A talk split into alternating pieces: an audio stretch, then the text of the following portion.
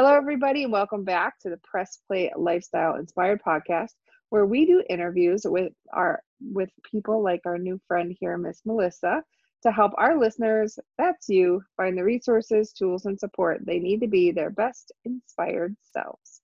So, how are you doing today, Melissa? I am doing great. I am in Colorado and the sun is shining, which makes me very happy. So, I'm yeah. Good we have sunshine today too, and I'm in Milwaukee.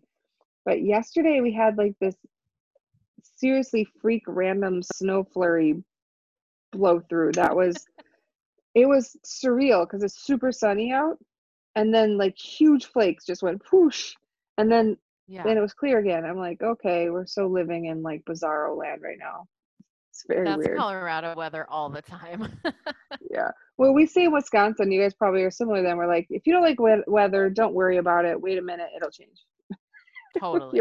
yep, absolutely. Because it said like two days ago that it was going to rain and snow for like six days straight. And so I was totally dreading it. And now every day that the sun's out, I'm like, thank you. Yes. yes. So why don't you tell the listeners a little bit about yourself, Melissa? Yeah, I would love to. So, my name's Melissa Snow. I am a certified life coach. I specialize in helping women improve their relationships, starting with the ones that they have with themselves. So, um, I work a lot with women who continue to date the same man over and over again in a different body uh, women who think that they are bad pickers or they're just unlucky in love or destined to be alone, um, and women who can't figure out why they keep attracting the same kind of guy over and over again. So um, I help them to kind of get out of their own way so that they can finally have the love and the relationship that they want and that they deserve. I love that. I should have introduced you to my mom before the fifth husband. I, I Everyone, to... I tell them what I do. They have some like, oh, I should introduce you to my sister. Oh, you got to talk to my You're cousin. like, I accept referrals. Yes, thank you very much. Yeah. I just told my mom, I was like, at some point, do you realize that maybe that construct doesn't necessarily work for you? Although I'm wrong, right? So her, her and her last husband, they've been together as long. My husband and I have been together 20 years now, and she and he have also been together that long. So I was like, oh. either they just gave up and decided, you know, they're just going to rock it that way, or um, she like figured it out. So I'm not really sure which one. He's a pretty nice guy though. Um, she always made just, great guys. She just needed four dress rehearsals, and now she's got I it. know exactly. She had to try on a new Edgar suit. I guess it's it's, it's a weird thing.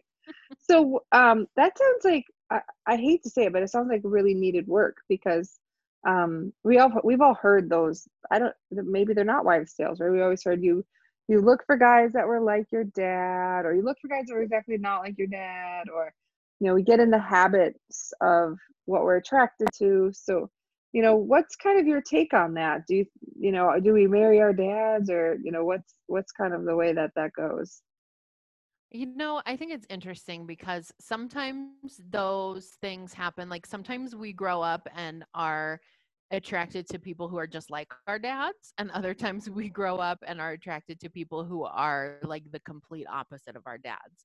And i see it a lot with women who end long-term relationships too like they get out of a relationship with one guy and the next guy that they date is either exactly like that guy or he could not be more different than that guy so, I mean, I don't know that there's any really like rhyme or reason to that. Um, but the whole thing with the dad and like back to the childhood and all of that is like, coaching doesn't focus as much on what has happened in people's past and how they've gotten to this point.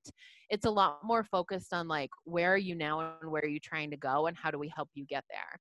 But that stuff from the past does matter because that's where all of our default thoughts come from. Like the things that we are that are just coming into our brain about whether or not we deserve love, what a relationship is supposed to look like, um, what do we have the right to ask for all of those kinds of things like those are messages that have been given to us um, for years and years and are so ingrained in us that we don't even stop to question them until we hire a coach and the coach says really? Is that really true? And is that thought serving you and helping you? Or is there a different thought that we could program your brain with that might be a little bit more helpful? So i mean there's definitely something to like looking at your past and the messages that you've got from it and then figuring out how to move forward from those So, um, so what is your perfect client then? Is it someone who kind of has already got the awareness that maybe they're in a little like uh, Groundhog Day loop with their relationships,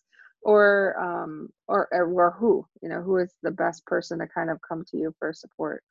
Yeah, my perfect client is the woman who is like at the end of her rope. She is so fed up with getting the same kind of behaviors, getting treated the same way over and over again. She has probably eight different times said, I'm going to stand up for myself. I'm going to tell him he can't treat me like this. I'm going to tell him that this is not what I deserve. And then for some reason or another, that falls apart and they go right back into the same pattern and the same roller coaster that they've been on. And so, my ideal client is the woman who is just so sick of that and so ready to finally have the kind of love and the kind of healthy relationship that she really wants. And she's at the point that she realizes that she doesn't know what's happening. Like she doesn't know what's getting in her way and what's stopping her from having that, but she really wants to know. Oh, yeah, that makes sense. So what what like how do you get into that specific kind of work? Because you know, I I get I'm so blessed the opportunity to interview so many types of coaches and um, you know this is very specific it's very uh, appropriately and targetedly niched um, but it was there something that kind of drew you to helping women who are sort of stuck in that loop yeah absolutely because i was my client for many many years um, and i'm always like how do i know i'm a good coach because i was my first client and, and yeah. look at what i did um, so for me, you know, I think one of the things that attracted me to being on your podcast is you had something mentioned about like if your mess has become your mastery or if your mess is your message or something like that. And I I have a great big mess. So I uh, I spent a lot of my 20s having really low self-esteem, not great boundaries. Um, I didn't realize that at the time, but my main problem was I didn't know my own worth. I didn't know my own value. I didn't believe that I was enough without a relationship or a man there to like prove to me that I was. It was like I only knew that I had value if there was a man who was paying attention to me or flirting with me or making me feel important.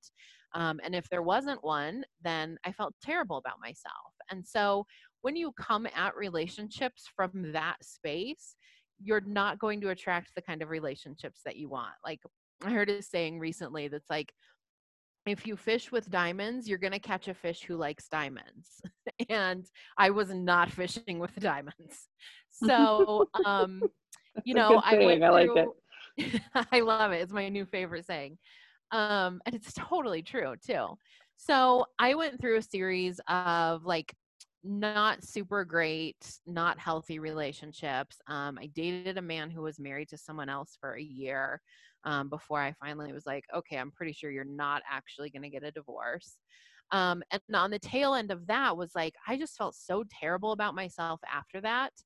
And I um, was a high school teacher at the time, and I ended up having what at the time I considered a relationship with one of my students. And he was 17 and I was 27. And I put relationship in air quotes usually. Um, people on podcasts can't see that because at the time I believed that that's what it was. But in retrospect, what I can really see is that I just had this very deep need to feel better about myself, to feel important, to feel loved, to feel valued, to feel like I was enough for somebody. And at that point, I didn't really care where I got that need met as long as I was getting it met because not getting that need, need met feels really, really terrible.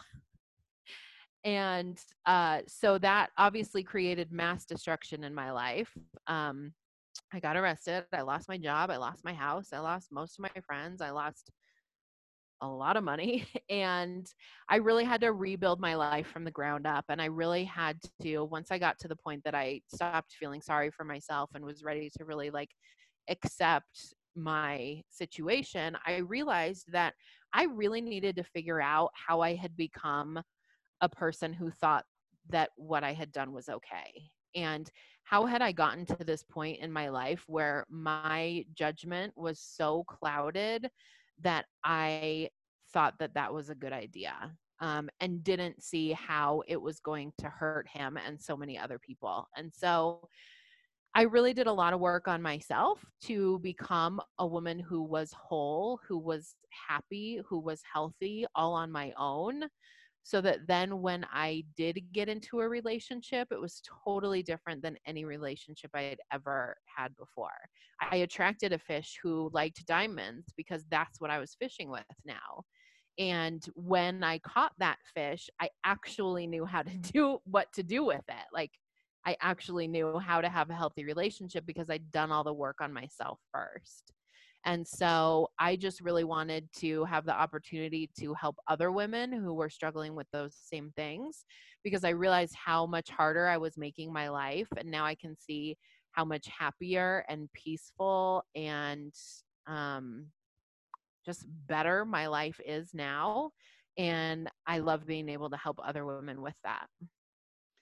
Yeah, that's quite a story, man. You had to go through a lot of lessons to really um, find your way out of that place. Um, yeah. So if somebody's kind of at their wits' end, because I can, you really didn't get given an opportunity to decide you were at your wits' end. You were given one that said you're done. Um, yeah.